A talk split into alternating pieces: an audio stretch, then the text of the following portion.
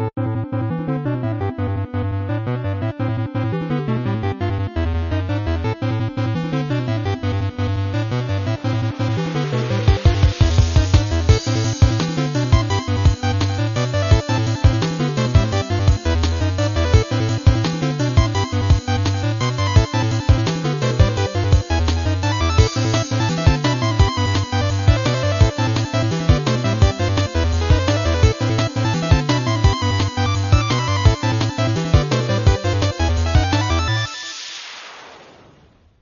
and welcome to episode 130 of Random Encounter, the RPG fan podcast.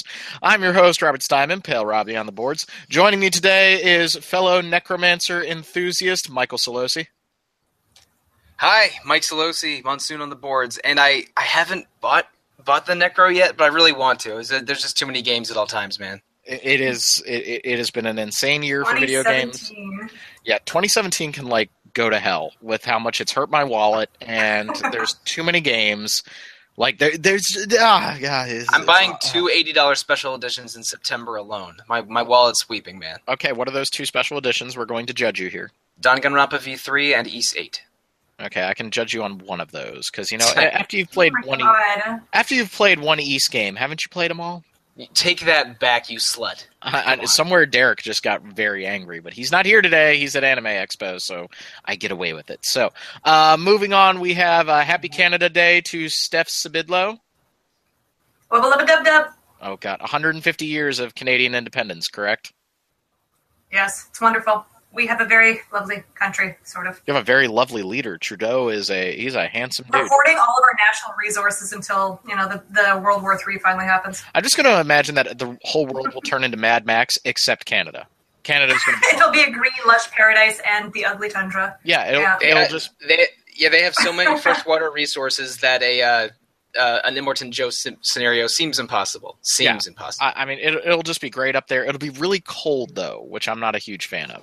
I'm not, Global not- climate change, man. It's going to be the only not cold place. It's Oh, gonna- okay, okay, that's fair. That's fair. It, maybe it'll become temperate.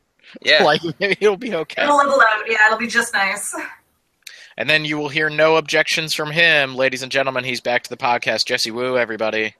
Yeah, those jokes still happening, huh? Yeah, well, I mean, I, I, I, if you were on more regularly, then I would remember that I've made those jokes, and then I would have to come up with new material. But you know, the classics still fit; they do. I'm really impressed that you come up with so many unique ones. I, I try. I mean, I, it, there, there's a skill to it. I don't really have it, but you know, I give it the old college try. Jesse, how you doing, sir? Oh, it's great. It's a beautiful day in Seattle. Rainy. Do you hear the No, blues are coming with tossed salads and scrambled eggs? Oh my God, Frasier! A Frasier reference? Really? That's that's what we just did. Like, you know, he uh, did that. He was the one doing the scatting in that. Frasier. oh yeah, but like, at- Oh wow. we have a bunch of people who are well no steph's not 30 jesse you're how old I'm 30. okay so we got a bunch of 30 year olds here and steph who just turned 20-ish Let, let's say that i don't know if you're if you're sensitive about your age and i realized that as i was making the joke so but but happy birthday to you steph Thank you. yes you have a birthday your, your birthday coincides with canada's national holiday and that there's something lovely about that did you have And this time of year, I'm because I'm born this time of year. I'm a Cancer. oh boy Okay, so we got games to talk about. Uh, nothing really hot on the docket. Docket. Docket? What? Oh my God, help me! All right, I'm. The topic docket. No, I don't even know what's going. Oh God, Morty. Uh, but you know, some quick hits today, and then you know some general thoughts on what's coming up the rest of the year. I want to ask Jesse what he thought of who is slurping right now. What was that? What what what what, what, what was that? I honestly thought I muted. Oh my God! just just mute yourself before you start eating stuff. Jesus. Okay. I did. but I also want to get people's perspective now that we're a couple weeks out from E3, and uh, I I just I I don't even know anymore. But I, I just want to get people's thoughts on it. I want to get Jesse's opinions on it because he was uh, not at the show, and I think he got to experience a better show than what we got. Uh, but let's start off with uh, what Mike and I were talking about a little bit at the start. The Necromancer is out for Diablo 3, and all is right with the world. Yeah, that's right. And it's um, it was a fifteen dollar download that gives you um two extra character slots and access to the male and female necromancer class. And people are having a lot of fun with it, man. Every video I've seen looks so cool. Uh, Um, RPG fan editor at large John Tucker has been playing with him a lot and posting videos, and he's real excited. I will get to that eventually when I want more Diablo three in my life, which is often. But uh, I, I'm just there's just too many games right now. But I, I will get to that soon. I've put a little bit of time into it. I was in the public test realm for the Necro for a little bit, uh, and then I bought the uh, the download. I know a lot of people were kind of scoffing at the price. Um, I would have said maybe ten dollars. I think fifteen is it's it, that, that's a commitment, but you know, still we're talking like one pizza. It's it's not a huge Right. amount of money. and, Um, I, and I don't think it makes any real world changes. Like there's there's no new dungeon or anything. But there, no, I think no. I think there might be access to Necromancer set dungeons. I think the whole thing would have gone better if they had released a full expansion with the Necromancer, but I don't sure. know I don't know what the long term game plan is for Diablo 3. This might be the last thing that Diablo 3 ever gets. We don't really know. we have Um, we have talked about the monetization of Diablo in on this podcast before, and it's I, I think this is them experimenting. Like they want to see what kind of demand there is for payable Diablo content, and if this Necromancer pack is really successful, then we could get an expansion or more character packs like this before Diablo Four. But if it's not, but I again, this is this is all that's all speculation. It's um, I'm glad that the Necromancer at least seems fun and looks cool and I again I want I want to play them. I would totally do another do a like multiple uh, Necromancer run, but yeah, Too many I haven't played it. I had Too too many many games. I haven't played it yet. he- he's a really interesting character class. So the Necromancer in uh, Diablo 2 was, I- I'd like to say, a little passive if you played a, a heavy summoner build. Like you really didn't have to do much. You just kind of stood around and let your army of skeletons tear people up. They've Yeah. made it. You have to kill that first monster to get a skeleton, though. Yeah, you go up and Which- whack it with your wand, and which- then you get that first skeleton. In hell, that was a challenge. Uh, Like Yes, if- it was. If you if you started fresh um, from like Hell Act One, you, sometimes it was really hard to kill that first goat or fallen or whatever to get your skeletons running. they've they've made a very aggressive spellcaster now like uh, corpse explosion is just nutty like it is it, it they've neutered it a little bit it's not as uh, overwhelmingly powerful as it was in vanilla diablo 2 but like when the bodies start hitting the floor it, it yes go ahead and sing that wonderful anthem from like early 2000 uh but like when things hit the floor. stop Bodies it hit the floor. like i'm watching old school wwf right now it's terrible uh, Oh, Jesus. And so, like, then you just start blowing up corpses. Eh, People die super fast. Like, the Necro can wipe out a mob in like a second. It is really, really fun. I know there's been a little bit of pushback from some people saying that he seems a little too powerful, uh, but I, I think Oh the come on! well, I think the Diablo philosophy of of like, well, don't neuter a character class, make the other ones better is the best policy. Like, I, I think that was their guiding principle for Diablo three, and that's one of the reasons why that game is so damn fun. And I go back to every other loot game that I've tried to play in a post Diablo three world has felt very creaky and very old. Like all of those games, like Path of Exile, Torchlight 2, they're all fine, but they're all trying to make Diablo 2 again. And I think there was something to be said for Diablo 3 making a very visceral, you know, isometric action RPG that still feels great. I mean, when you bust out Disintegrate as a wizard, that is an awesome feeling where you just just kamehameha like everything all around. It is To be ah, fair, it took a while to get to that point. it really did. No, it did. I mean, that game had significant problems when it first came out, but you know, by the time they put the adventure mode in, and then with the Reaper of Souls expansion, what did Steven used to say on the podcast? Like, if this was EA, we would have been on Diablo Six by now. And yeah, it's it, it was re- it's really the D- Reaper of Souls that is when Diablo three got good, and and and you're right comparing it to, to Diablo two. Like Torchlight two is a better Diablo two, and Diablo three is its own just brand of awesomeness. And when you have the greater rifts in adventure mode in the expansion. It, it, it almost turns into an arcade game, just like speed clearing dungeons and uh, and finding the most fun and varied builds, and you don't have to you know make a new character to try a new build It like like the the, the final evolution of Di- of Diablo 3 is one of the most fun games of its kind I've ever played. We did an entire retro encounter about it last year. Yeah, and and the console versions are great. I mean, they they really made a great console uh, action RPG. If I was living in a dorm still, like back in college, I would definitely own that, and we would be having drunken Diablo three nights like all the time. Uh, it is a very very special game. I would, if we're going to move forward with Diablo three as a product, if that if this is very successful, and they say, hey, we could you know do little mini things, I, I always go back to the fact that Diablo 3 has some of the most interesting lore that Bl- that Blizzard has ever made with one of the worst stories ever written in video games. Like Diablo 3's story is dog shit. It's terrible. But the lore around the story, like the idea of like people going insane and like hearing Diablo like speaking to them at night, like very Lovecraftian esque horror, that's really That's- really good. I mean that that's Blizzard in a nutshell, though. Like Yeah, like I like the, the the stories and narratives of almost all of their games are real weak, but they they create so much lore and so much of it's really cool that you know. Uh, I mean, there's novels and novels and graphic novels about all of it, and Yeah. and even though like the, like their cutscenes are always cool, and sometimes their plot the plot points and plot twists are cool. I think that that analysis applies to all of Blizzard. Really cool lore, really weak stories. Yep, and and who would have thought uh, a uh, a hero falls from grace and becomes evil in almost every Blizzard storyline? I'm waiting for somebody to become the Arthas of Overwatch. Like it, it's such a played out trope. I mean, Mercy. Medivh, Medivh did that in Warcraft One before Arthas did that in Warcraft Three. Oh, it just it really. And then you have Kerrigan, then you have the Dark Wanderer, then you have uh, uh what's In her Diablo, face? in Diablo One, you might even uh, maybe Leoric, sort of. Yeah, it, it just it really bums me out because like I have all that supplemental material for Diablo 3 like the Book of Cain, the Book of Tyrael which go into all of the lore.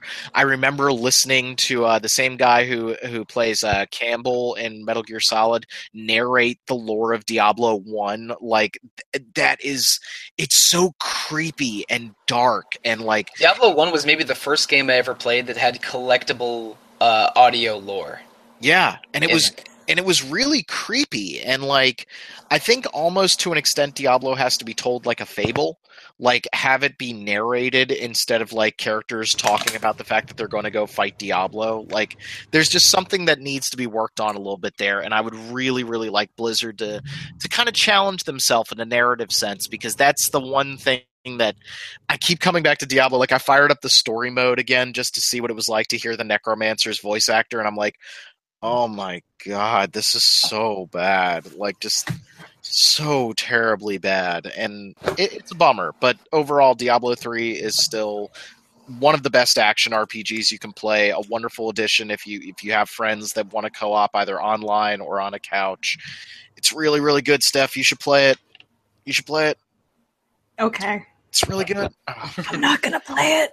why? I, I really want to. I just don't have the time right now, and there's just way Too too, many much games. right now. Yeah, Too too, many many games. games. It, it is hard to go and back Ste- to a and game. Steph's Steph's busy like uh, making bank uh, drawing anime avatars for people, That's true. That's true. persona avatars. I don't, I don't want to know how much she charges. I, I was thinking about it, and I was like, no, no. You have to ask. You can't afford it. I, no, damn. Okay, I know. I'm, I'm poor. I'm poor. I know. I know. Bought that Nintendo Switch. I'm poor. Uh, so yeah, Diablo 3 Necro, lots and lots of fun, definitely great.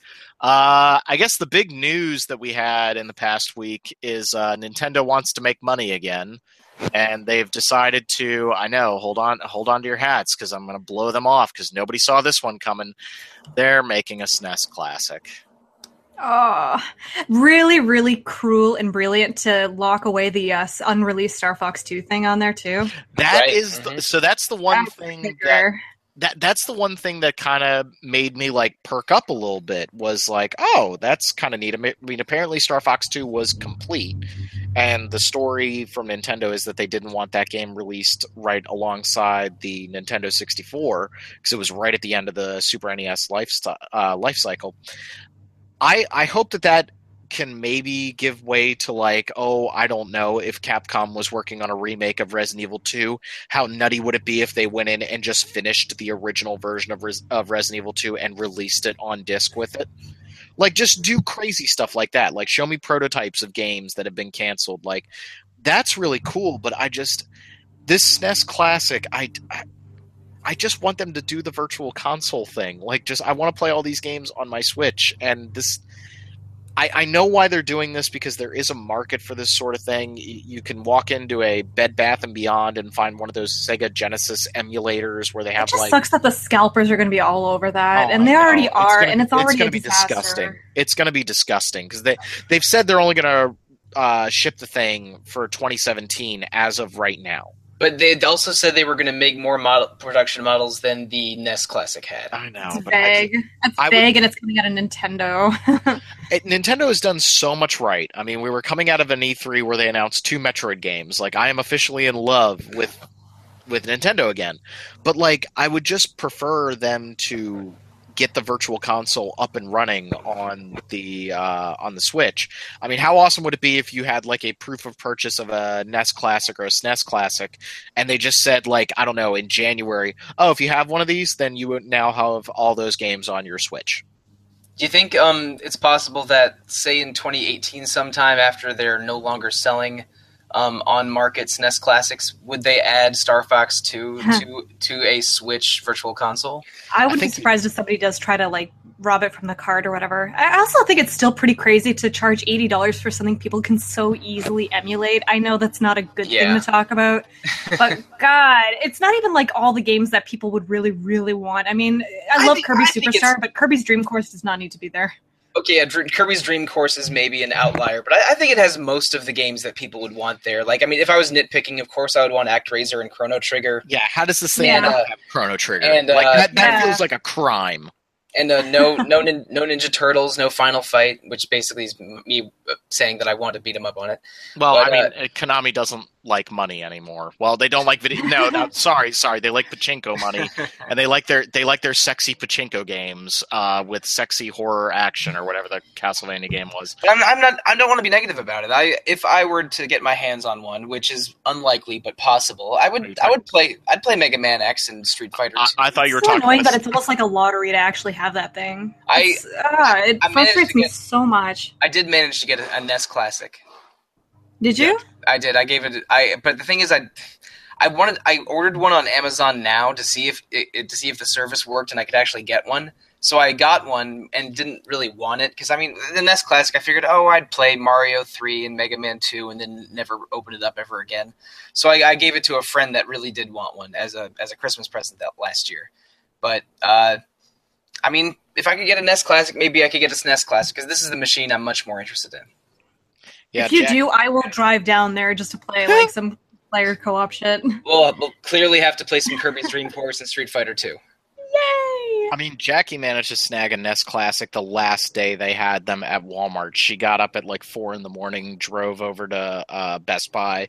They got the last ones in. She was so damn happy, but I, I'm just looking at her like there should be an easier way to play these games. And you know there are there are nefarious ways of playing those games, but like why? Again, I, I, I'm going to rub it in Steph's face a little bit because she played a lot of my Switch that first day at E3 she just like cornered the market on my Switch and like is that not like the sexiest video game device and wouldn't you love to have all of these games there? I honestly, yeah, I think it's absolutely nonsense. Their entire selling tactic. I mean, you want people to play honestly, then make it available. Yeah. And, and- and- I think it's a cute little gimmick too to actually make like a miniature version of the original console. So that's that's sweet. But I mean, No, yeah, it- it's great if they can have these games more re- readily available. The virtual console is pretty damn slow. and also the Virtual Console for a SNES game is uh, around eight bucks, and for a NES game, I think it's five or six. So Mhm. like the, uh, the the value of the NES Classic and SNES Classic, I don't think is bad because like thirty games for sixty bucks on the NES or twenty games for eighty bucks for the SNES is better than the a la carte pricing on the Virtual Console. And as a as an appliance, we're even treating it like a toy, sort of. The the classic consoles are cute and sort of neat. And there's and some people would attach value to that. I don't think they're a bad idea. I do agree that I wish the service was better, and I wish the Virtual Console was better to, you know, give us access to these games.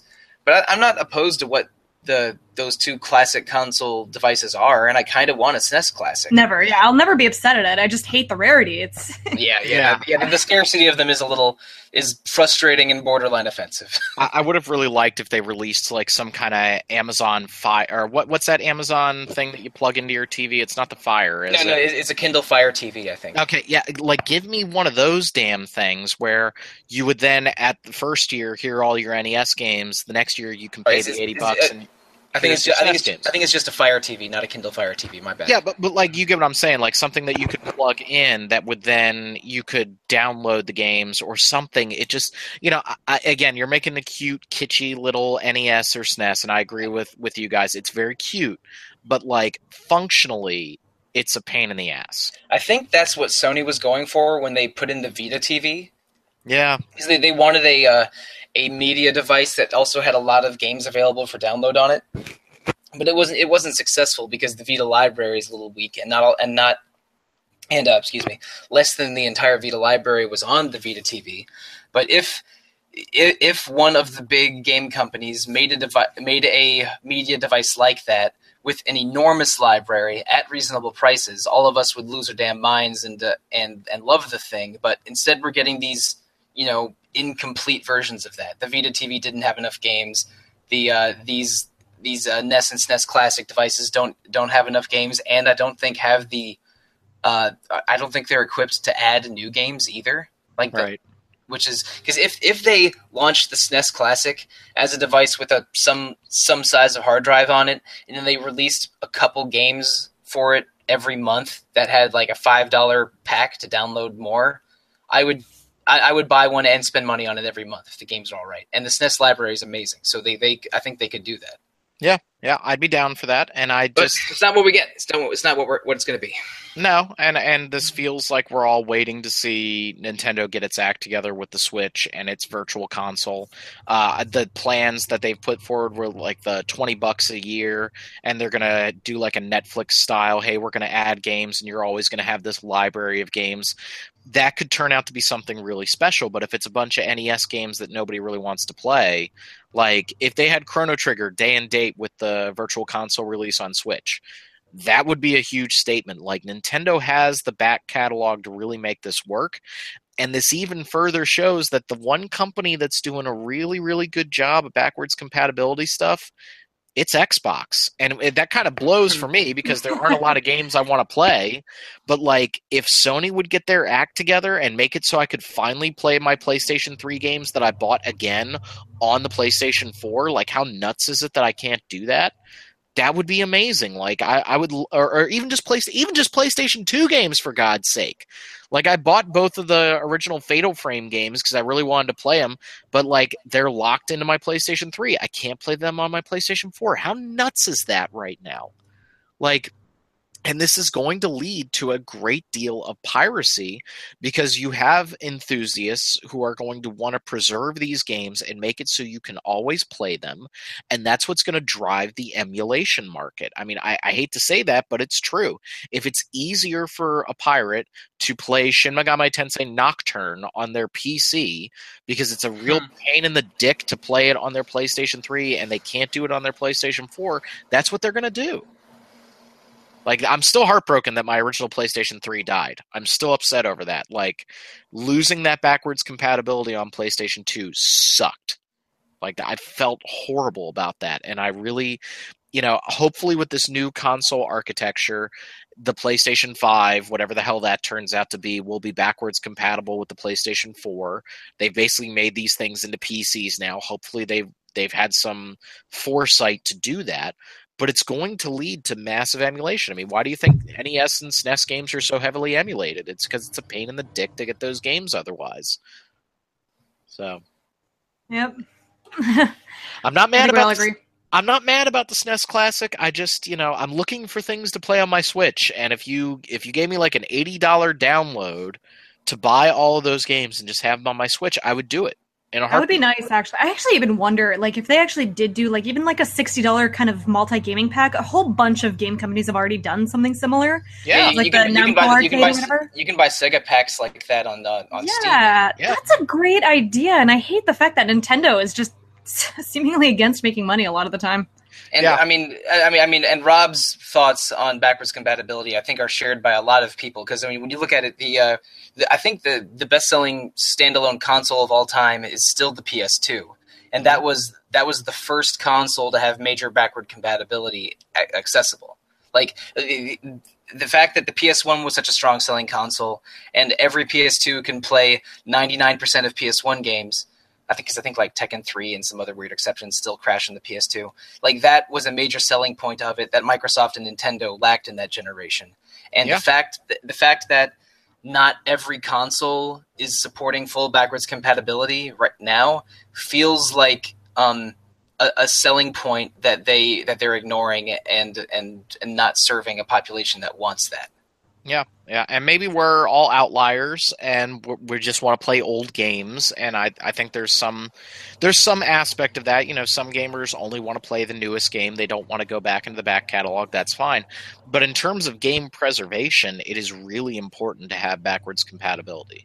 It really, really is to be able to go back and, and play these games, and to have a history of games. I mean, think about you know the silent movie era. What is it like? Eighty percent of those movies, or like ninety percent of those movies, are gone like they were never they were never uh restored. They were never held in high regard. They The- were the- the- yeah, the very first movie, the um the early recording of Frankenstein that like Thomas Edison had a role in is uh is most only has a surviving clip, and uh like uh, I mean I've I've heard of famous silent movies like the Erich von Stroheim Greed McTeague McTeague adaptation that are considered classics of the genre that don't survive because they, they didn't have good ways of preserving film back then. Yeah. and It's I a mean, shame. and uh, and I mean, I mean, just think of how much history is lost. Even I'm going to go even I'm going to go thousands of years back. There's only four survive. There's only works from uh, surviving works from four of the Greek playwrights. And spoiler alert, there were more than four Greek playwrights, but we only No. have weren't but we, we only have works from those four because they didn't have a good way of recording and uh, and Am I the only and- one and who gets like a? Am I the only one who gets like a small case of the blues that thinking that I'll never be able to play some of my favorite games again, just because no of that? i'm, I'm, No, I'm right there with you It's, i'm it's right there with scary. It's like um, it, when I'm when I'm old and, and really want nostalgia from my youth. I don't know if I'll be able to go back. I don't know if I'll be able to go back and play. Oh, I don't know what's something weird on like the PS One. Uh, uh, Soul Blade ever again. you Jumping Flash Two, command and conquer on the playstation 1 you all played it Hercules, the video game, the Oh, Disney God. video game. oh my god Uh, So- I just want to watch the opening anime video to Wild Arms One. That's all I want, but I won't be able to. i can't there it is there it is yes the game we were all playing until final fantasy 7 stop it stop it I was. I, I apologize to everyone. Maybe you'll edit that out.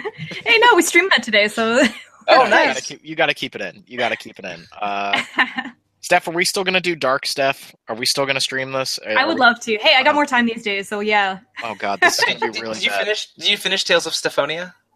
No, not yet. Okay. the The plan is for Steph to play Dark Souls and me to help guide her through it.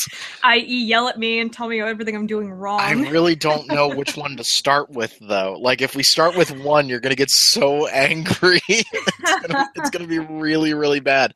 But three is is very playable. That's the thing. Like, three is the easiest to play. So I don't know that. I I also think I need to have a lot of scotch on hand for that because it's going to kill me to try to guide you through. I really look forward to this. It's gonna there's gonna be tears, there's gonna be blood, and there's gonna be a lot of apologizing and Yeah, th- th- you're just going to be apologizing to whatever you're trying to kill. Just like I'm sorry, man. I'm sorry. Oh boy. Uh, so the SNES Classic, it's it's interesting. I just I really want them to get their Switch together, just because like the Switch. still, I know, I know. The Switch still doesn't have Netflix, which pisses me off. Oh, that's weird. Like I I, I want that to have Netflix because then that will be my official next Netflix like was- player. Was wasn't the u- wasn't the usage rate of Netflix extremely high on like the PS3, PS4, Wii, Wii U? I All believe so. Like I mean, I- I- my my oh, PlayStation. just a Oh, go ahead. I got I got a really awful anecdote, and I, okay, so I used to work at EB Games, oh, and uh, I This I went already going to go last to a week. dark place.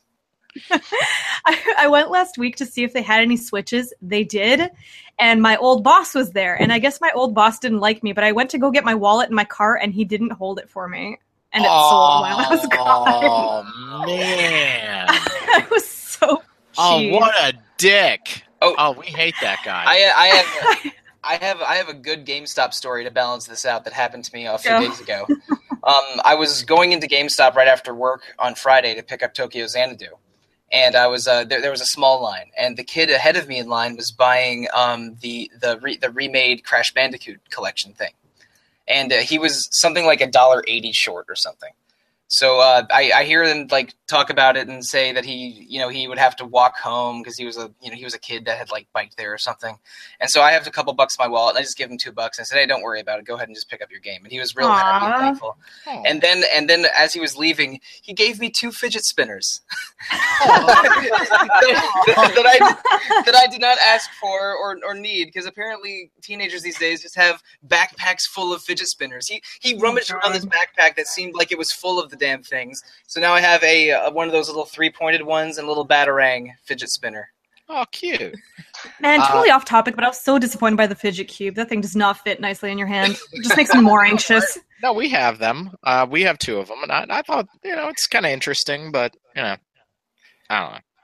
Does Uh, it destroy the anxieties? no, it doesn't because I don't really have anxieties. I just nap. Like if I'm just sitting around and there's nothing to do, I just sleep.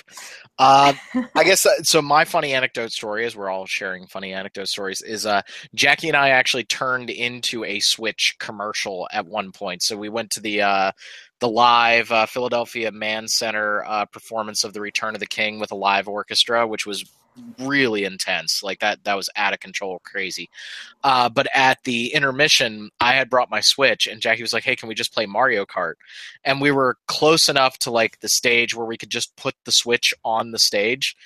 And so we just busted out the two controllers, put the little console right up there, and we were playing Mario Kart at the Mann.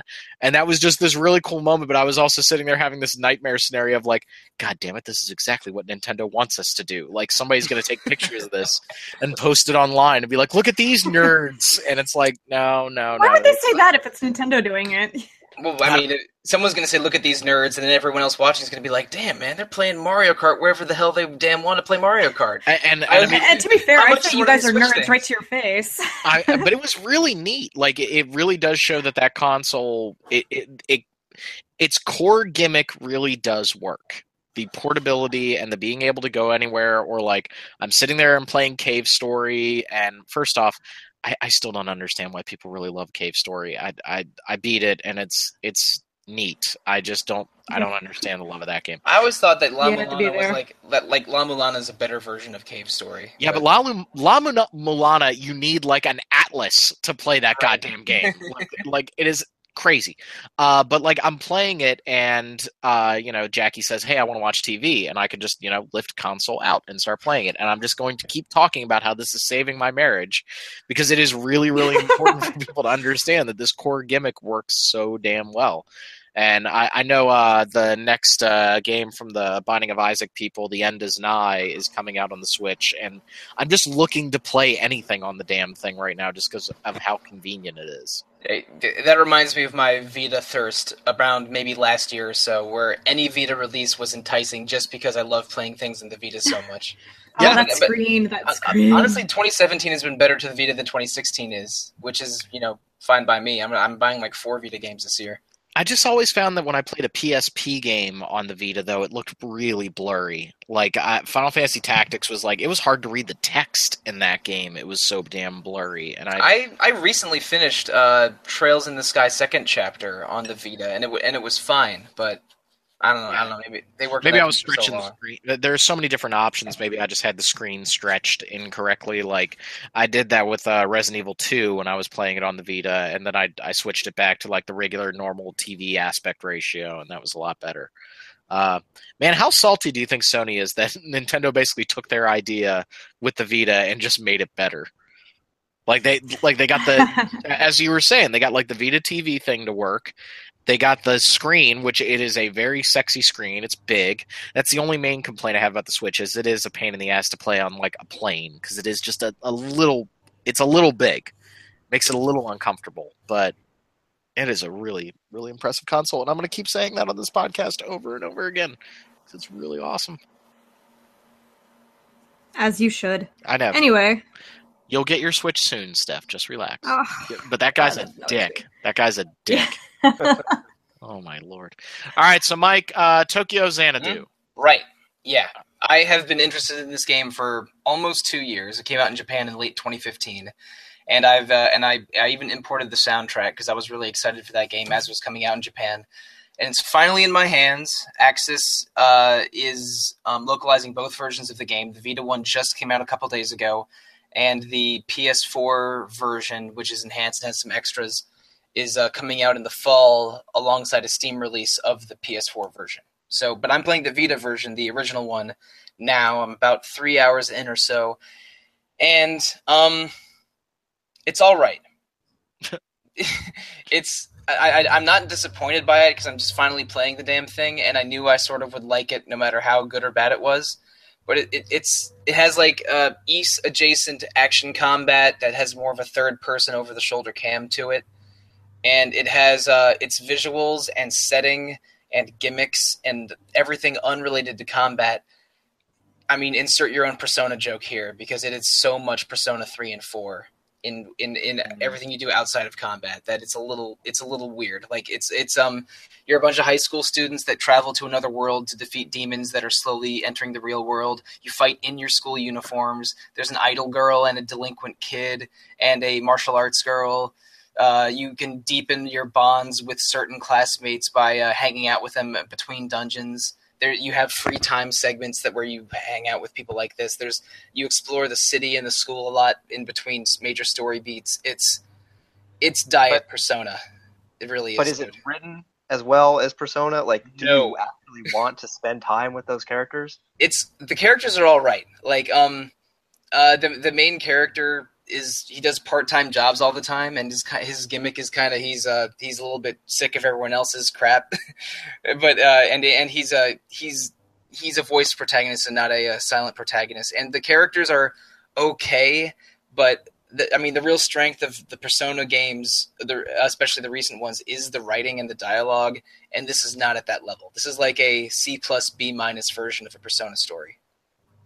But the, com- the the combat's all right, and there's a lot of stuff to do, and I'm mostly enjoying myself, especially since I'm still pretty early in the game. So they're uh, they're introducing new new activities and new tasks and new wrinkles to battle every time I do a new section.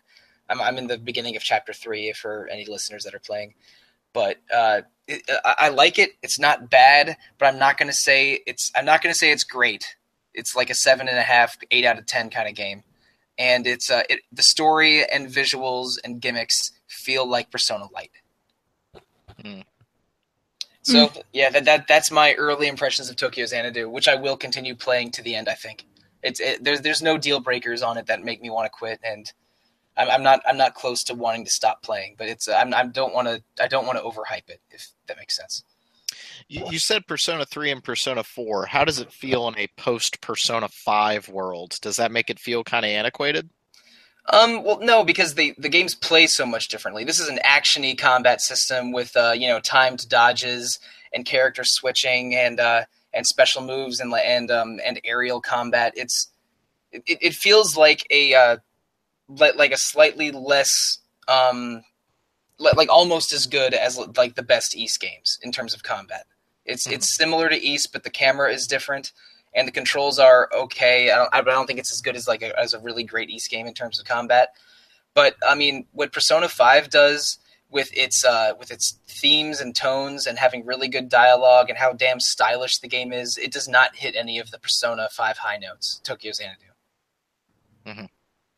And and again, like I don't hate anyone in the cast, and the dialogue's not bad. It's just it feels a little, it feels okay.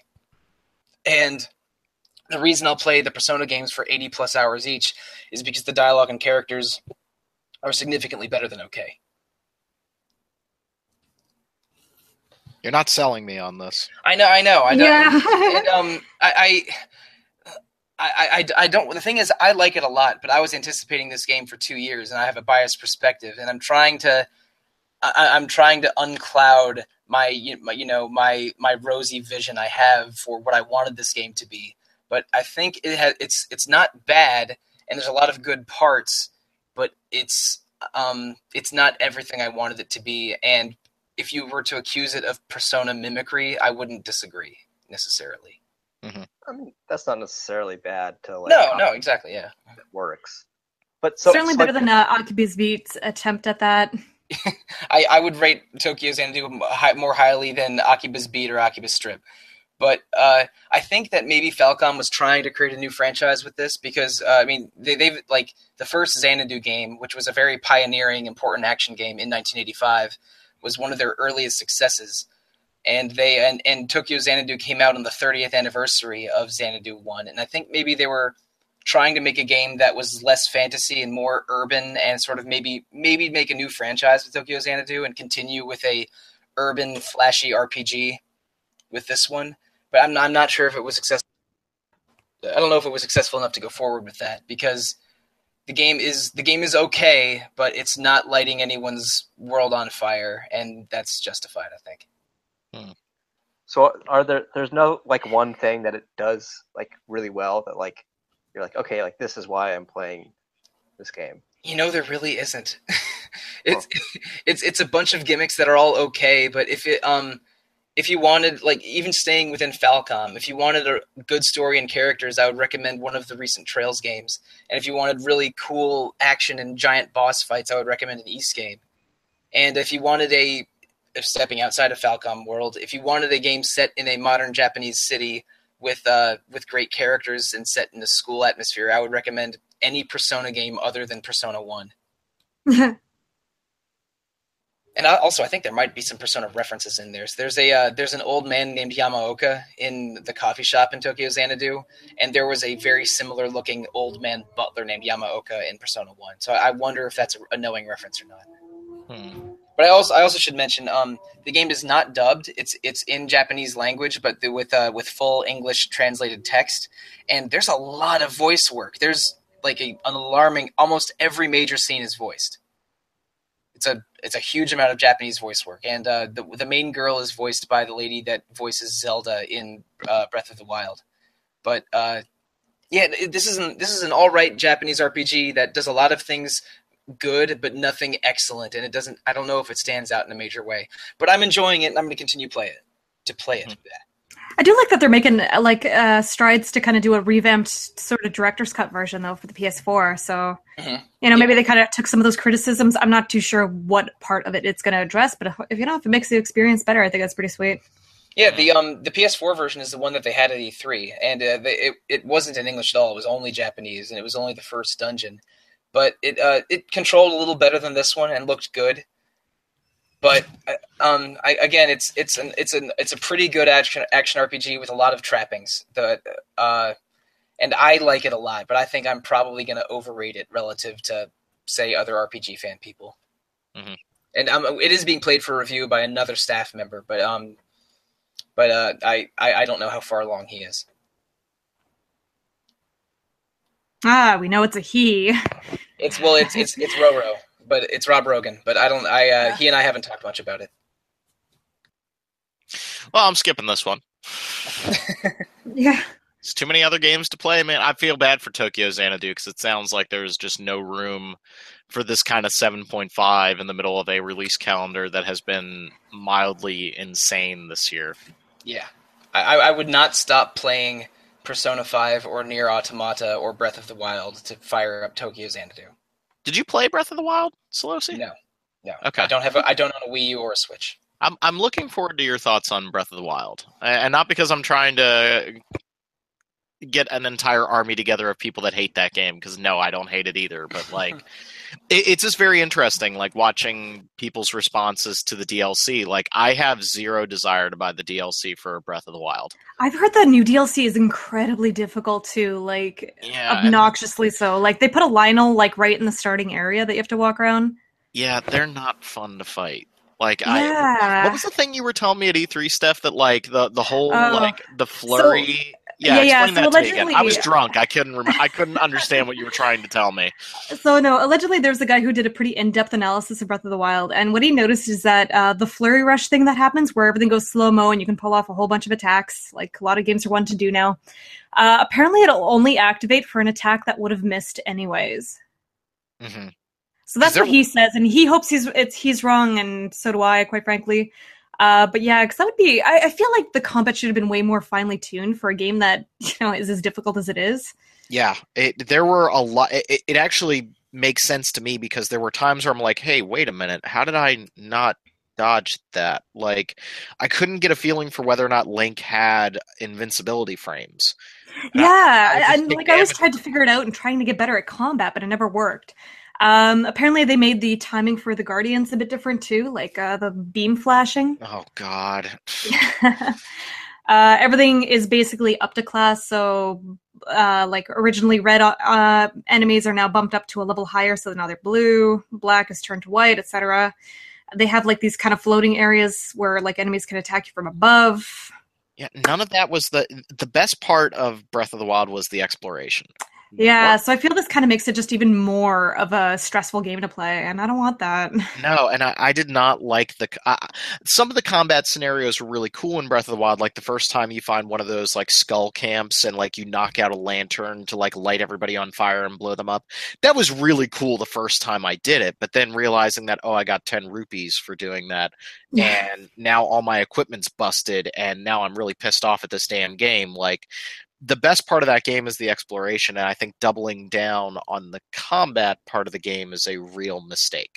Like that doesn't that's not the part that they should have been interested in. Like if they gave you a whole new like continent or like just a piece of land, like one of those strips That would be every- cool. like that would have been the right way to go about doing it. Or I don't know, a good Like even as is, like I don't find like dungeon trials really that interesting. No, I I think there's a whole lot in that game that is mechanically very impressive, but I don't know that it adds up to a whole lot. Like I so like I'm basically gonna I want to get it just so I could get the whole season pass. Like some of the new armor is pretty cool and it's got cool effects. Uh, but also too, I still wish there was a bunch of other tweaks they did, like equipped all armor of the same set, you know, or petting a Yeah, dog. I just want to pet a dog. Yeah, the, the pet dog option needs to be in there. And again, I, I don't I don't want people to think that I'm crapping all over Breath of the Wild. Like I still really enjoyed that game, but Yeah. I think much the same way that like I came out of Witcher 2 or Witcher 3 with like a hey, this is like an 8.5 for me. I kind of feel the same thing about Breath of the Wild where I'm like mechanically there are some things that I really don't like. I don't think the 100 shrines are a good substitute for classic Zelda dungeons, and I think the four dungeons that are in the game are pretty bad. Like that, those dungeons are they're all exactly the same. They use exactly the same mechanics, and you can beat them in any order, which is impressive on the one hand. But if I want to play a Zelda game, I'm probably going to pick up uh, a Link Between Worlds before Breath of the Wild. I But- love the link between so I- much. I The love. I love a Link Between Worlds, and I think Breath of the Wild could make a very excellent Zelda game next time. Like they they need yes. they need to make some really good dungeons. Like that like that's what they need to do. Like I love Breath of the Wild, but I completely agree. I really want to play, you know, Breath of Fire Redux, whatever's next. yeah, like I I want to see where they go with this, and I think we're gonna get it out of Metroid. I I think Metroid Huh. could go nuts. Like think about what eh, with this with Nintendo being as crazy as they are right now, with a game where you throw a hat onto a T Rex and you get to control it in Mario Odyssey, And- and Breath of the Wild for all of its problems that uh, you know I I know I think Steph and I are outliers because that game's going to get flowered with praise this year. That game is still an excellent game. Think about them like what if they're just sitting there going, why don't we just make a whole goddamn planet for Metroid? Like let's just do it.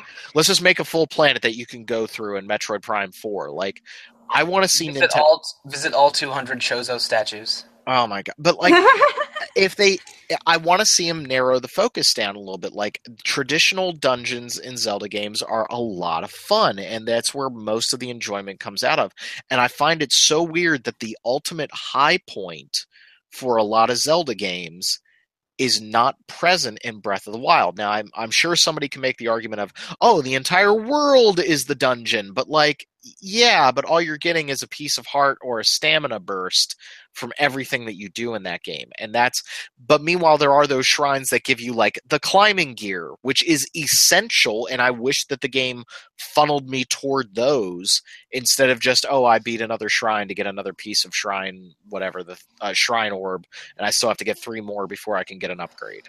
That, that's why I, I think the nonlinearity in uh, in Link Between Worlds was so strong because they, they controlled what your first three dungeons were.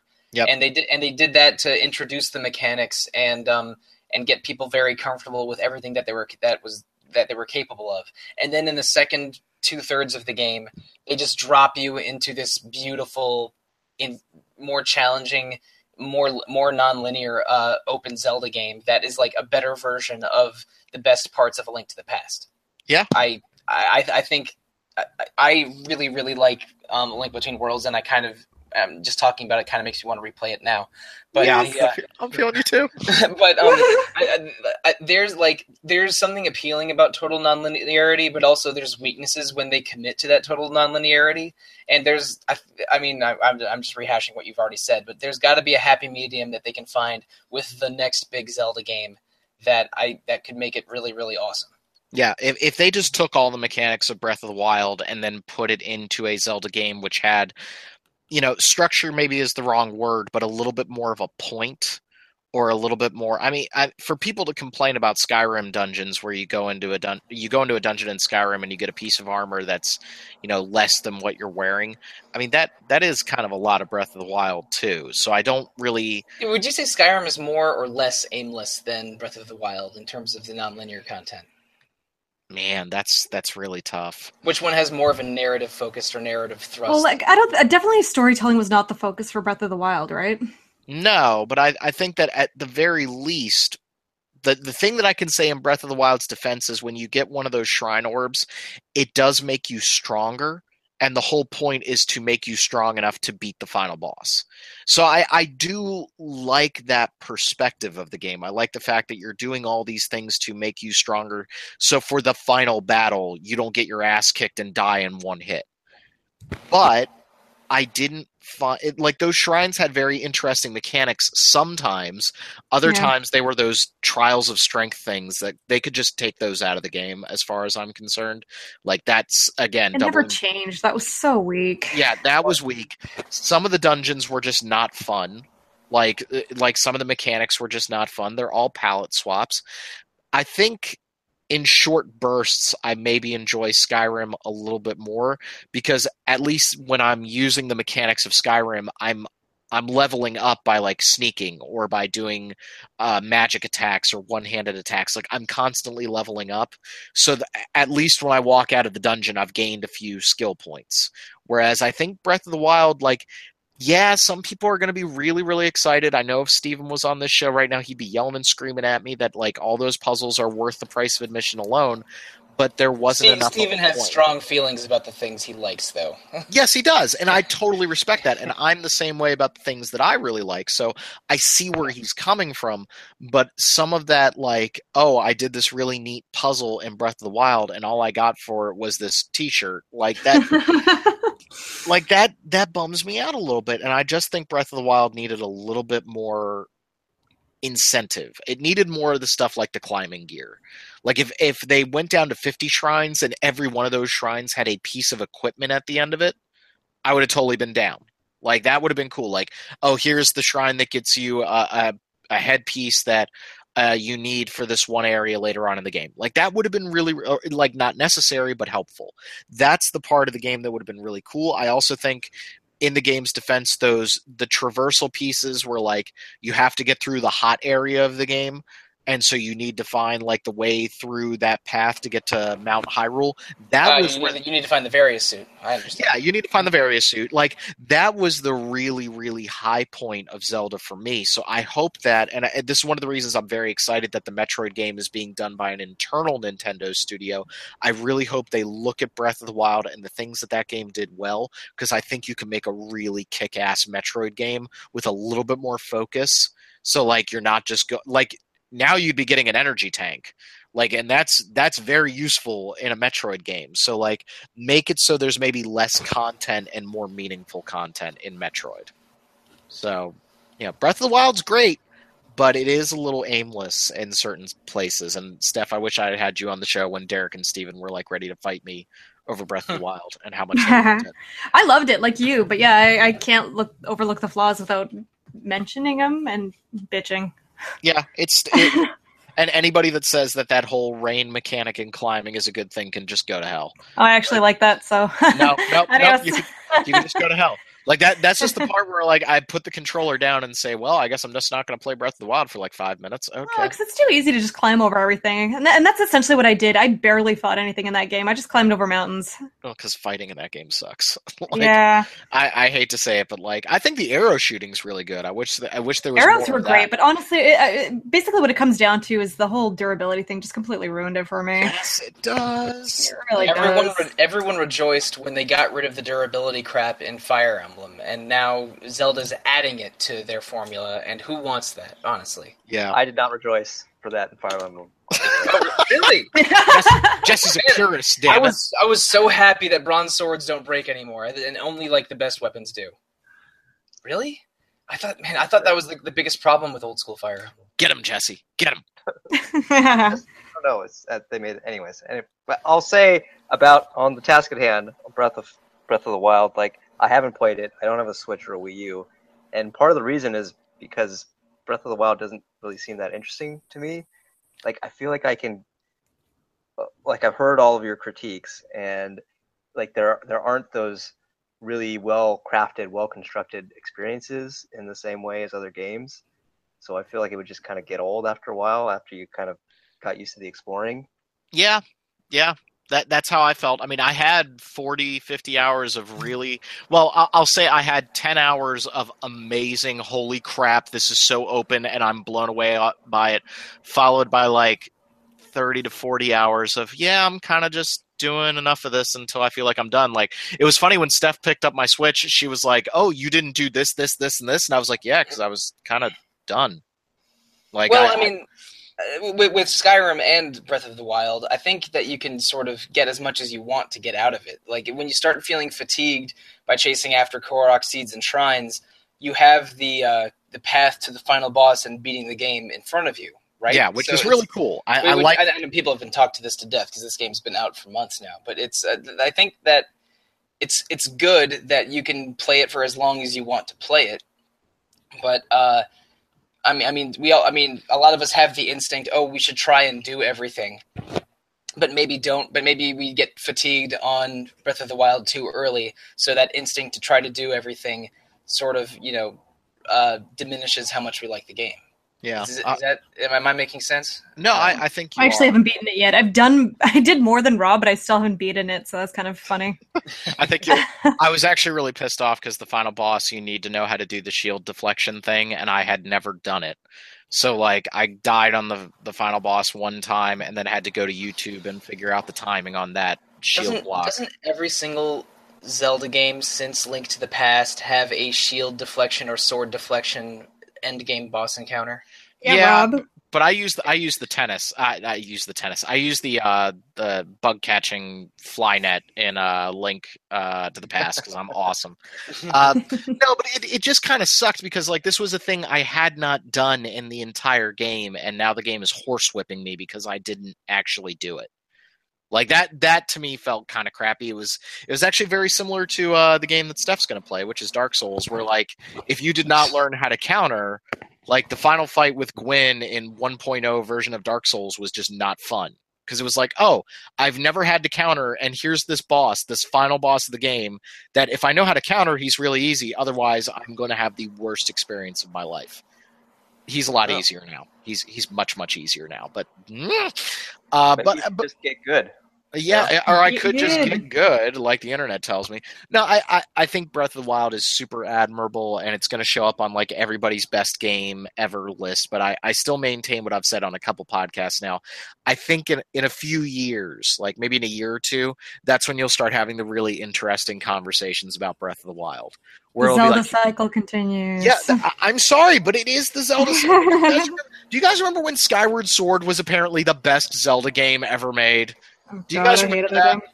Yeah, didn't didn't Reggie say that he didn't think Skyward Sword would be would be topped by anyone for a, for years or Yeah, something like, like, come on, like, I, and and like, I was there for the Twilight Princess backlash when like everybody except Jeff Gerstmann, who gave it the eight over at GameSpot and nearly got killed for it. It wasn't even that. He was like it was like an eight point four or something. Yeah, but, like he almost got just- murdered for that. Mhm. Uh, but then like I was there when like the one up yours guys were saying that Twilight Princess was the best game ever made, and then like six months later, people started saying they didn't really like it.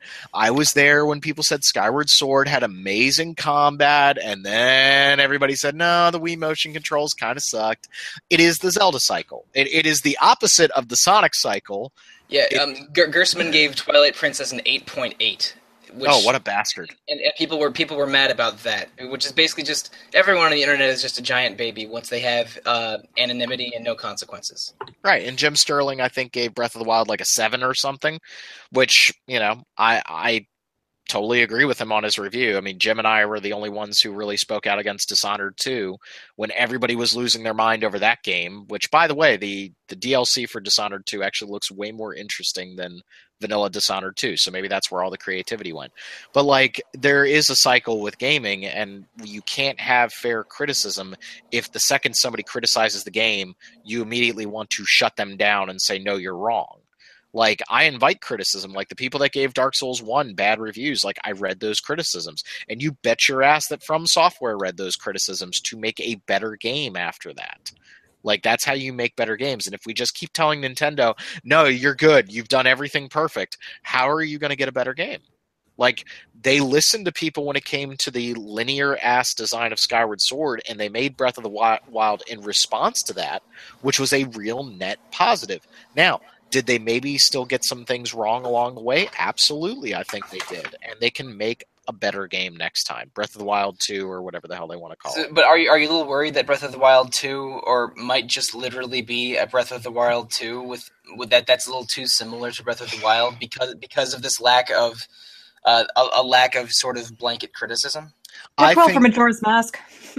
I, I Actually, yeah, you know, that, that's a good that's a good counter example, Steph. Thank you. Right, and and I think that could actually lead to like the Metroid Prime one or two problem, where Metroid Prime one was amazing. I really don't like Metroid Prime two at all. I think the the light and dark world stuff in that thing is just obnoxious and very very uninspired and unintuitive. It's not fun. I think And what they uh, the opposite of that, which is like my favorite example of a of a uh, um, of a game studio listening to criticism, are the first three uh, Prince of Persia games on the PS2 era. oh my god. The, the first one was had this great storytelling and great tone was awesome but the combat was terrible so the second one had a much darker tone and worse story but the combat was really interesting and fun and the third one literally combined the two versions of the prince from the first two and kept the good co- combat and the lighter tone whenever you like switching between the two different princes Yeah. so when, when you see a studio respond to criticism and have it reflected by changes to their sequels is uh is is is very heartening to me and and um I, I don't know like uh I, I want to think that uh, Nintendo's going to look at every weakness in Breath of the Wild and have the next Zelda game uh, re- reflect, you know, reflect those criticisms. But maybe there isn't. Maybe it was too praised. I I, I don't know. We're now we're getting into some real weird speculative stuff here. No, I, I I can see what you're saying. And by the way, I, I remember playing the demo for Prince of Persia: Warrior Within, Mhm. and when, when the girl showed up with a thong, and then yeah, uh, and yeah, then the, girl prince went, lady in red. Mhm. yeah, and then the prince went, "You bitch!" I was just like, "Whoa, whoa, whoa! What what what in the hell happened here?" I think what Breath of the Wild two has is one, the durability's gone. I, I I firmly believe that that is out the window, and it's going to be one of those things where like the people that defended it are going to feel really weird when Nintendo's like, "Yeah, we got rid of that because people didn't like it." And I, I would say the next game has traditional Zelda dungeons. I think it'll still have shrine y things, but I think the next game will have traditional Zelda dungeons. Because that's that's my biggest criticism on the game is like those four dungeons are a poor substitute for anything that came in the 3D Zeldas. Like they're just not they, they're incredibly well crafted because when you think about it, you have to play them at any point in the game, which is really unique, but they're not interesting and you do the same tilting mechanic with all four of them, which is really damn lame. Like that that's basically doing the ice temple four times. Like that's not cool. And if any other Zelda game did that, you would hope people would complain, but I, I think there will be valid criticism of Zelda coming down the line. I don't think we get another Zelda game for another five years. Uh, it might not even make it to the Switch. Uh, uh, they have time. I would Oh, like. I hope to, not. I would like to see them really take what they've learned here and roll it into Metroid, and I think they can really do that. And The the dream is a whole 2D Metroid planet. oh god, Oh. Remember, and maybe and maybe towards the core, the uh, gravity changes, and, the, Oh. and, it, and, it, Oh. and, it, and it rotates a little bit so that you're staying upright, and the whole you know layout of the of the world is affected by your position relative to the core. I need a cigarette. I think Mike just took care of me for a while. So, anywho, anywho, moving away from Zelda and Metroid, uh, Jesse, you played in a little Nier Automata, correct? No, God, that game is good. How was like how was that game so good? I don't. I Now- love I love the rare occasion where I can boot up a game and expect to feel really bad Yeah. and get super sad. Well, now I, I want to ask because the, everybody, if we were just talking about the Zelda cycle, I've heard a serious Nier cycle where everybody starts it and they're absolutely in love with it. Then, about the midpoint, they start to get a little tired of the combat and they want the game to end. And by midpoint, I mean like around ending three or four. And then at the end, they're like, oh my God, that experience was amazing. But like, where are you right now in the Nier uh, spectrum, Jesse, and then Steph? I know you've beaten it, so I want to get Jesse first, and then move over to Steph. Um. Yeah. So I'm not. I'm working my way through ending two. I'm almost Okay. ending two. So if, if so, clearly I'm not at the point where I'm like tired of it, tired of the combat. or So at, I'm not at that at the trough in the Nier cycle. Um, and it- you know, I don't. It's hard to talk about this game without spoiling it, right? Because Mhm. Please don't. Right. yeah. Um, You're gonna try to play it? I, I am going to play it. It's just as Mike has been saying, it's a question of time, and I was really hoping that the Steam sale it was going to come down to like thirty bucks, and it only came down to forty. And I am trying to save a little bit of money, and I have way too many other games to play. I really want to play it though. I really want to play it. I don't know when I'll ever get to it. I know it's great and I'll probably like it a lot, but I was already into like Nier Automata took me totally by surprise when people so many people loved it and it got such pro- positive reviews. Not because I mean, not because I wasn't expecting it to be good. I just it just wasn't really on my radar. But now that it is, it's you know on my radar along with dozens of other games. So I don't know if or when I'll ever get to it. Jesse, I didn't mean to cut you off there, so keep going Oh, with your with your Nier talk. Yeah. Um, so I was just saying, I don't, I don't want to spoil anything. I think people know that there are multiple endings, and you have to play the game multiple times to get those multiple endings. Um, and it's so I've I've heard that sort of later playthroughs are very different, and so that might be that might be sort of what contributes contributes to it. Like so, basically the first two playthroughs are very they're similar. Um, so it might be like by the time I'm done with that, I'll be like, ah, I'm like I want something new, and then they feed me something new, which I don't know, Steph. They like you can Um, first gameplay is really really good. Second one gets pretty tedious because it's a lot of the same content. Uh, the third and fourth are significantly shorter, but much much more different. Uh, it's a really really cool game. Like I said, there's very few games out there that actively try to go and out of their way to make you feel bad about everything happening.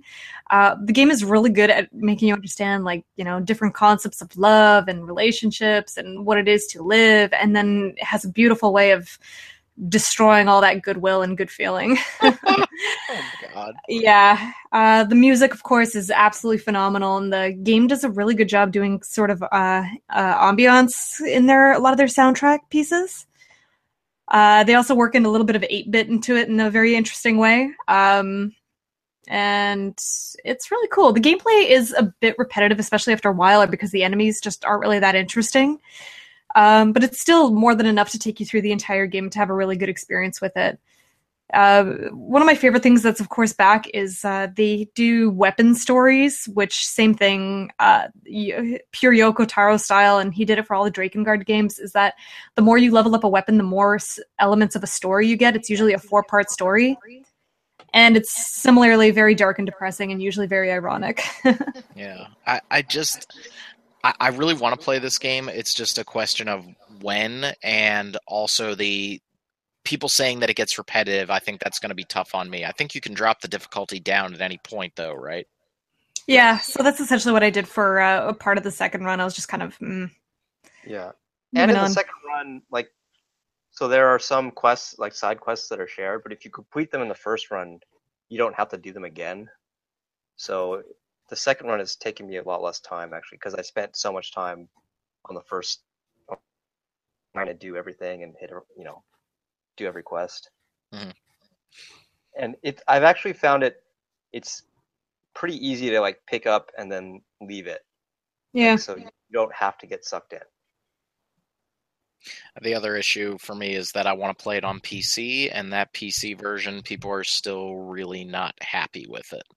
So I, I'm not sure if I'm going to be one of those lucky people that, you know, buys it on PC and it works just fine, or if it's going to be like my experience with some games where it's like, yeah, that game never really played well. So I don't know. I, I think that's part of it. I know Platinum's really trying to do a really good job of uh, their PC releases r- lately, uh, the Bayonetta port and Vanquish port.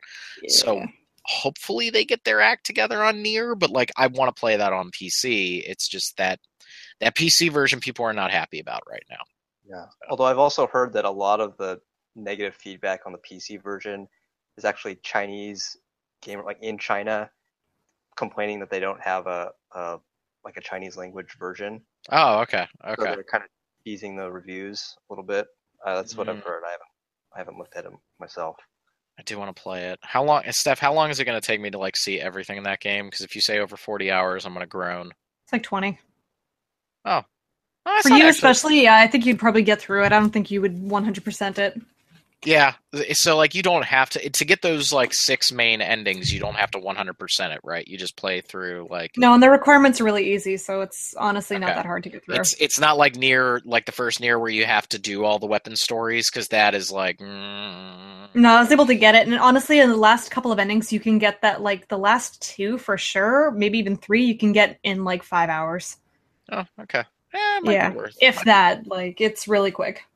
yeah and then I can just turn it down to easy if I get tired of the the combat at some point but then there's also Pillars of Eternity on my Steam list and I feel really bad that I still haven't played that Mike please yell at me please Rob, just- that's that's a very very good version of one of those games, and you should play it. I know, I know, but I just that damn boar. I complained about it to the guys at Obsidian at E3. I was like, dude, that boar that you threw at me at the start of that game, holy crap, I hate you. Like that that thing just annihilated my entire party and I felt emasculated. I uh, started playing that game out as a paladin, and you basically you choose what how, what cla- what version of a paladin you are, like what god you worship and where you're from, and your stats get better the more paladin like you act in like r- referring to which god you're worshiping. I think that's And, uh, they told me to play as a paladin, so I might, and also might do that. a cipher is maybe the most fun version of a rogue bard sort of like uh, charisma class that I've ever encountered in a Western RPG. Yeah, I because they're, they're, basically you know a talky rogue, but you can you can use like um, psychic powers and illusions to influence people, and it's awesome. would you would you say that over a paladin or Um, I would say just do whatever one what one you think sounds clu- uh, coolest, but re- try to recruit all the characters so you can get a feel for how every class plays. Because you, if you recruit all the characters, you get at least one of every class. And um, and my favorite uh, uh, companion was the Cipher companion, even though I was playing as a dwarf paladin.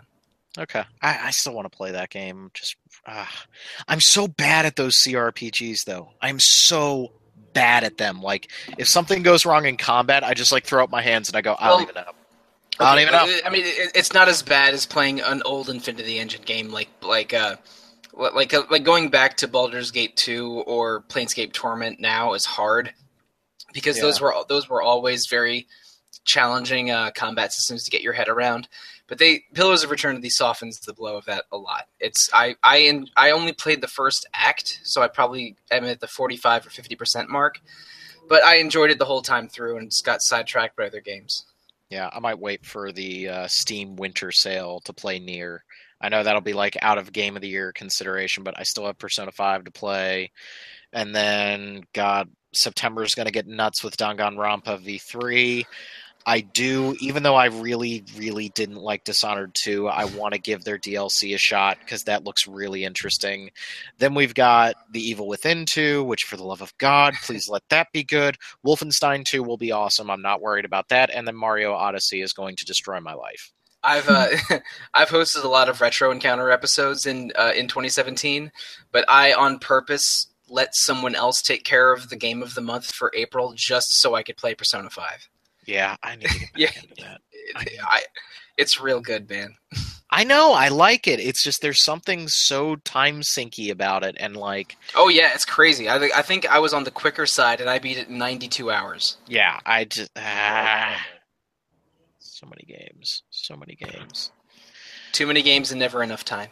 So, uh, last thing I wanted to talk about was uh, Jesse. Tell me what your thoughts were being on the outside of E3. We would have loved to have had you uh, there, but you know, obviously, you're busy as hell with work these days. What what was E3 like to you this year? The the outsider looking in. You know, it was kind of like a it was it was disappointing for me, I think. So, you know, being in news, I was just focused on trying to get all of the news written as fast as possible. Um, and it it didn't really seem like there was at least in the the world of RPGs, like there was not that much going on, not that many interesting announcements, like nothing that I'm really looking forward to from them.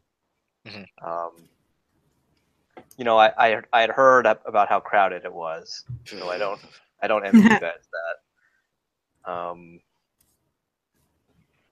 yeah, you know, Nintendo like blew it out of the water, and everyone is is happy about that.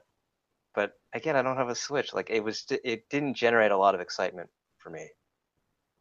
Yeah, it it was weird to like see everybody coming back from Sony and like Colin and I were chilling in the hotel and I was just sitting there going like I thought Sony's press conference was bad because like all those games look good but we knew about every single one of them. Like there was no giant surprise like Well, I mean, there was there was Monster Hunter World and the uh, Yeah, and that- the and the Shadow of the Colossus remake, but but I, I agree that um, it was in general underwhelming, and the uh, the lobby with an open bar was more exciting than the conference itself. god damn it. I- And the mini hot dogs. Oh, yeah, the- fe- hmm and the, and the mac and cheese bites. Oh, I didn't have that. Yeah, the, the, the open buffet and open bar were Ah. really, were really good at the Sony conference. I'm Dang so it. mad at both of you. Why? Oh 'Cause I- yeah. uh, yeah, the lobby was supposed to be really good because that would have been a chance to actually like play Ni no Kuni 2 and not have to wait in line or anything. yeah, like they, that. they had a they had a lot of the open demos for Sony things uh, at that at in the lobby that uh, were easier to play then because they didn't have lines. Well, and I wish we had made appointments with the uh, Sony Europe people because they were doing all those uh, uh, cell phone based games, like the one game from the Until Dawn guys that got a lot of really positive press. And I'm like, right, that's called oh shoot, what is that thing called? uh, Hidden Agenda. right, that looks And I- awesome. Yeah, I really wanted to check that out, but they were appointment only, and I'm sitting there going like, I that's like the most interesting thing to me that I want to see. Not, it's not- it's David not Cage's. exactly- It's not, not exactly a Detroit. cell. It's a it's a PS Sorry. it's but it's a it's a PS4 game, but the multiplayer for it is run through a cell phone app. Yeah, and that sounds really really cool. Way more interesting than Detroit.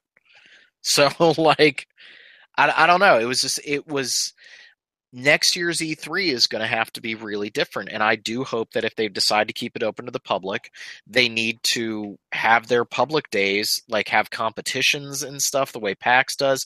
the The place over by uh, Bethesda that had like all their Twitch streaming, and you could watch uh, Quake uh, Quake Champions like they need more of that and that was very poorly attended i mean if you got a if they put a bar over there and some of those mini hot dogs like you will get a lot of people coming over to check that out The uh, the the open air uh, fighting game community show had a live stage where uh, there was fighting game competitions with a different game each of the four days.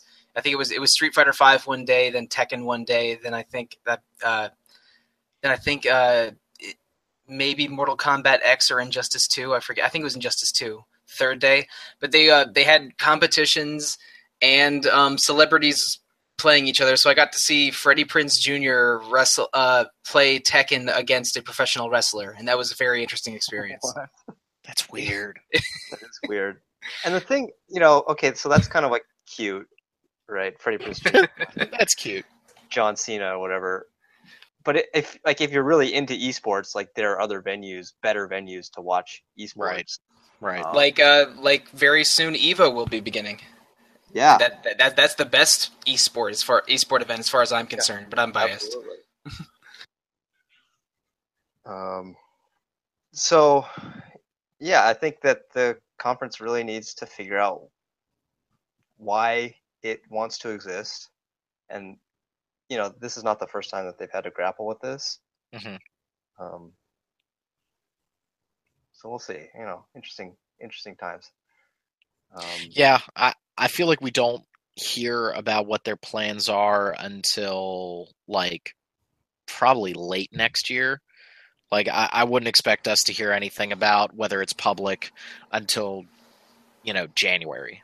So I don't know. Maybe maybe they really reform it and make it into something special. But you know, if it, it's going to turn into PAX, then just it needs to turn into PAX, and then it's not going to be about the media and it's not going to be about sales and marketing. I mean, you know, if you watch those people that work for these companies, I mean, half of their meetings are about, you know, how many numbers do they ship to Amazon? How many numbers do they ship to EB? Like, that's the stuff that's all going on behind the scenes at E3 that's different than the media, you know, getting their hands on games and giving previews.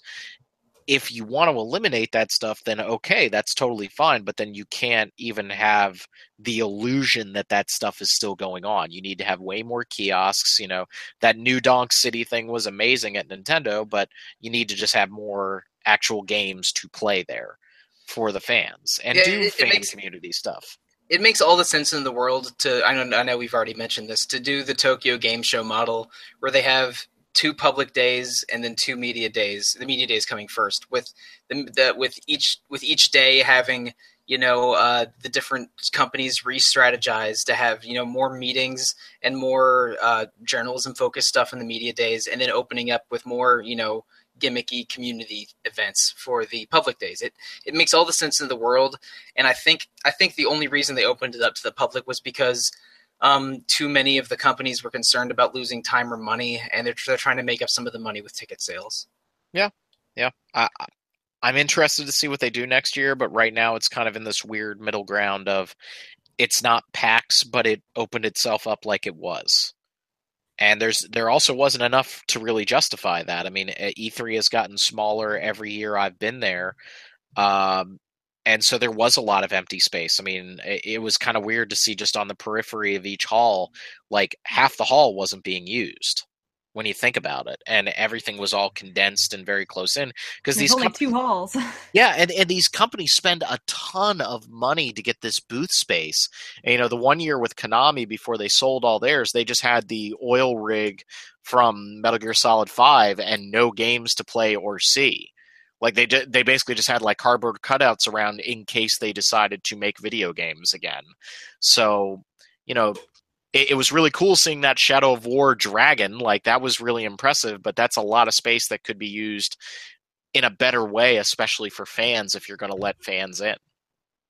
Oh So- god, Shadow War is such a boring title. It just totally took me a minute to clue in what that was. I know. Yeah, I, I, I think it does help a little bit that it's a. I think it's basically a subtitle, right? Isn't it like Mordor, Mordor, Shadow of War or something? Middle Earth. Shadow That's that was of it. Yeah, that's it. Which Uh, is with that softens it a little bit, but I still think it's a terrible title that makes me think of like eight other games. Well, it wasn't Yeah. the worst title of E3. That went to Detroit Become Human. But uh, I I think also the the Shadow of Mordor slash War games. I just wish that that wasn't Tolkien. I would play the hell out of those games if they were anything but Tolkien. But something feels. It, it- one of my colleagues here is a Tolkien expert. Like he actually goes and does uh, talks about Tolkien, and like he will talk your ear off about all the things that Peter Jackson did right and all the things Peter Jackson did wrong it- you you oof, man he will go a long way but like something feels kind of dirty about those games and I, I can't really think of any other way to describe it but if those were if those were just dragon age games like dragon age spin-offs i would play the crap out of them but it feels it feels really weird to play this Batman Arkham style game in a Tolkien world. Something Well, I mean, I mean, orcs and Dragon Age are a very different thing on their own as well. But uh, but it's but but, but I, I agree with you. Like having the these characters ostensibly be Lord of the Rings orcs and elves feels wrong because it doesn't it doesn't match what Tolkien is at all. right, and if it just was its own IP or something else, I'd be really into it because mechanically I really Oh, like. that's not how co- everything works now. I mean, look at the Jumanji movie. They just wanted to put their name on it. Oh god. Yeah, isn't, isn't isn't the new Jumanji movie about a video game and not a board game? That was the thing that surprised me the most. I guess the just- difference, but the difference is, is that I don't think any of us are nearly as attached to Jumanji as we are to Lord of the Rings. Right, and so we could let that one go a little. Well, I mean, with, with Robin Williams being gone, like there is a little bit of an attachment there. But Oh, it's now I'm sad. I know, but, buddy. but it's like when- it's like when they did Charlie and the Chocolate Factory, and you're just like, uh, if this isn't Gene Wilder, why are you doing this? Like, so I I just wish that Shadow of Wardor or whatever the hell you want to call it. I ju- like that- Wardor. that's what it should be. I just wish that, that I wish that that was mechanically something else, like just another IP. And I know that seems like a very strange thing to want, but I I can't. I, I own Shadow of Mordor, and I want to play it, but something feels very wrong about that. Maybe I just need to drink more scotch, and I'll I'll get into it. I don't.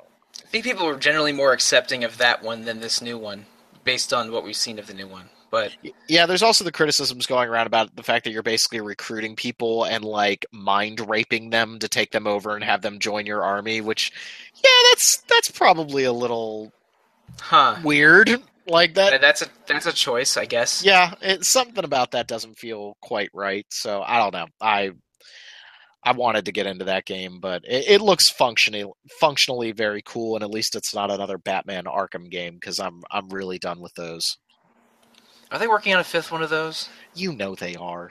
We're working Yeah. on Spider-Man. This No, no. Well, no, no, no, no. It's Insomniac is doing Spider-Man, not uh, not Rocksteady. I don't I don't think we know what Rocksteady's doing next. But it look but Spider-Man might as well be a Batman Arkham game. okay, that, that that's that's a fair, that's a fair commentary. Sorry, Yeah. Jesse, I, I, I misunderstood you at first. I- It, it, it is it is uh, Spider-Man Arkham City, like which is cool. Uh, I, I would. ac- I am actually interested in that game because I, I like Insomniac in general. I'm a I'm a big Ratchet and Clank fan. I even I even wrote some thousand word nonsense diatribe on the forums once about Ratchet and Clank.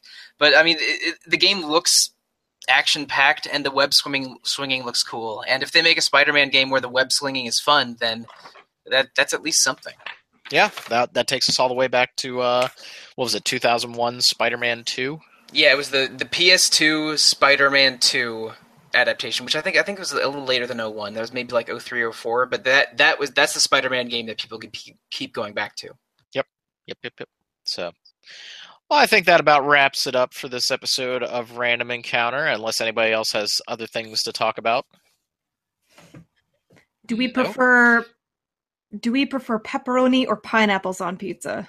First off, Gordon Ramsay says that pineapple on pizza is an atrocity. So I And he agree. is right. I, I like he's Hawaiian right. I don't care what anyone says. Oh, you West Coast liberal I'm- Like, I don't I don't hate pineapple on pizza, but I mean, come on, pe- pepperoni is like the classic pizza topping, and pineapple does not match up to it. well, all I know is Steph's kept getting mad at me for constantly suggesting we get pizza at E3s. We had it twice, and you kept accept- you kept like suggesting it a third and fourth time, dude. I will eat. We're only so there much for pizza. five days. I will eat so much. I got that breakfast slam thing almost every day there, and that was We ended up- Oh, did, that we did so end up, good. we did end up going to that Mexican place four times, but that but also they they loved us, and that place was great. that place was really fun. Uh, this is wonderful. they closed down the pool, which made me very sad at our hotel because I like going down there and sitting and writing by the pool. I got. I went to some. We went to some cheap hole in the wall Thai place that gave us such a mountain of food that none of us could finish it. It was. I finished it when you brought it back for me. I finished it. No, no, You no, no, no, no, no, That was no. That was the Tha- that was the Chinese place the last night. I was talking about the Thai place right next to the hotel. Oh, okay. That, um, uh, didn't do that Steph. Steph, Peter, John, and I went there. Oh, okay, okay.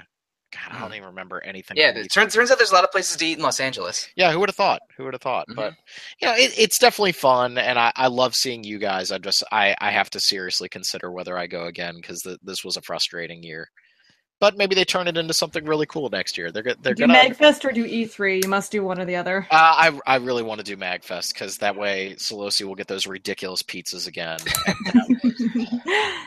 and then we'll have another Yeah, we'll have another eternal game of of Uno that just I cannot- on. we played. I can't believe we played one round of Uno for forty-five minutes. That seems impossible, but we did it. That wasn't right. That wasn't right. We we probably could have ended that game like three times and we didn't realize it. So, anywho, anywho, uh, thank you everybody for listening to the podcast. For Mike, Steph, and Jesse, thank you all for listening, and we will see you later. Woo!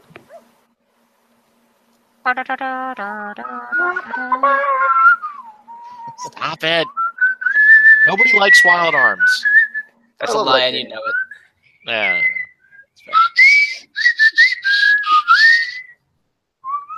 All right. Okay, okay, okay. I think we're done. I think we're done.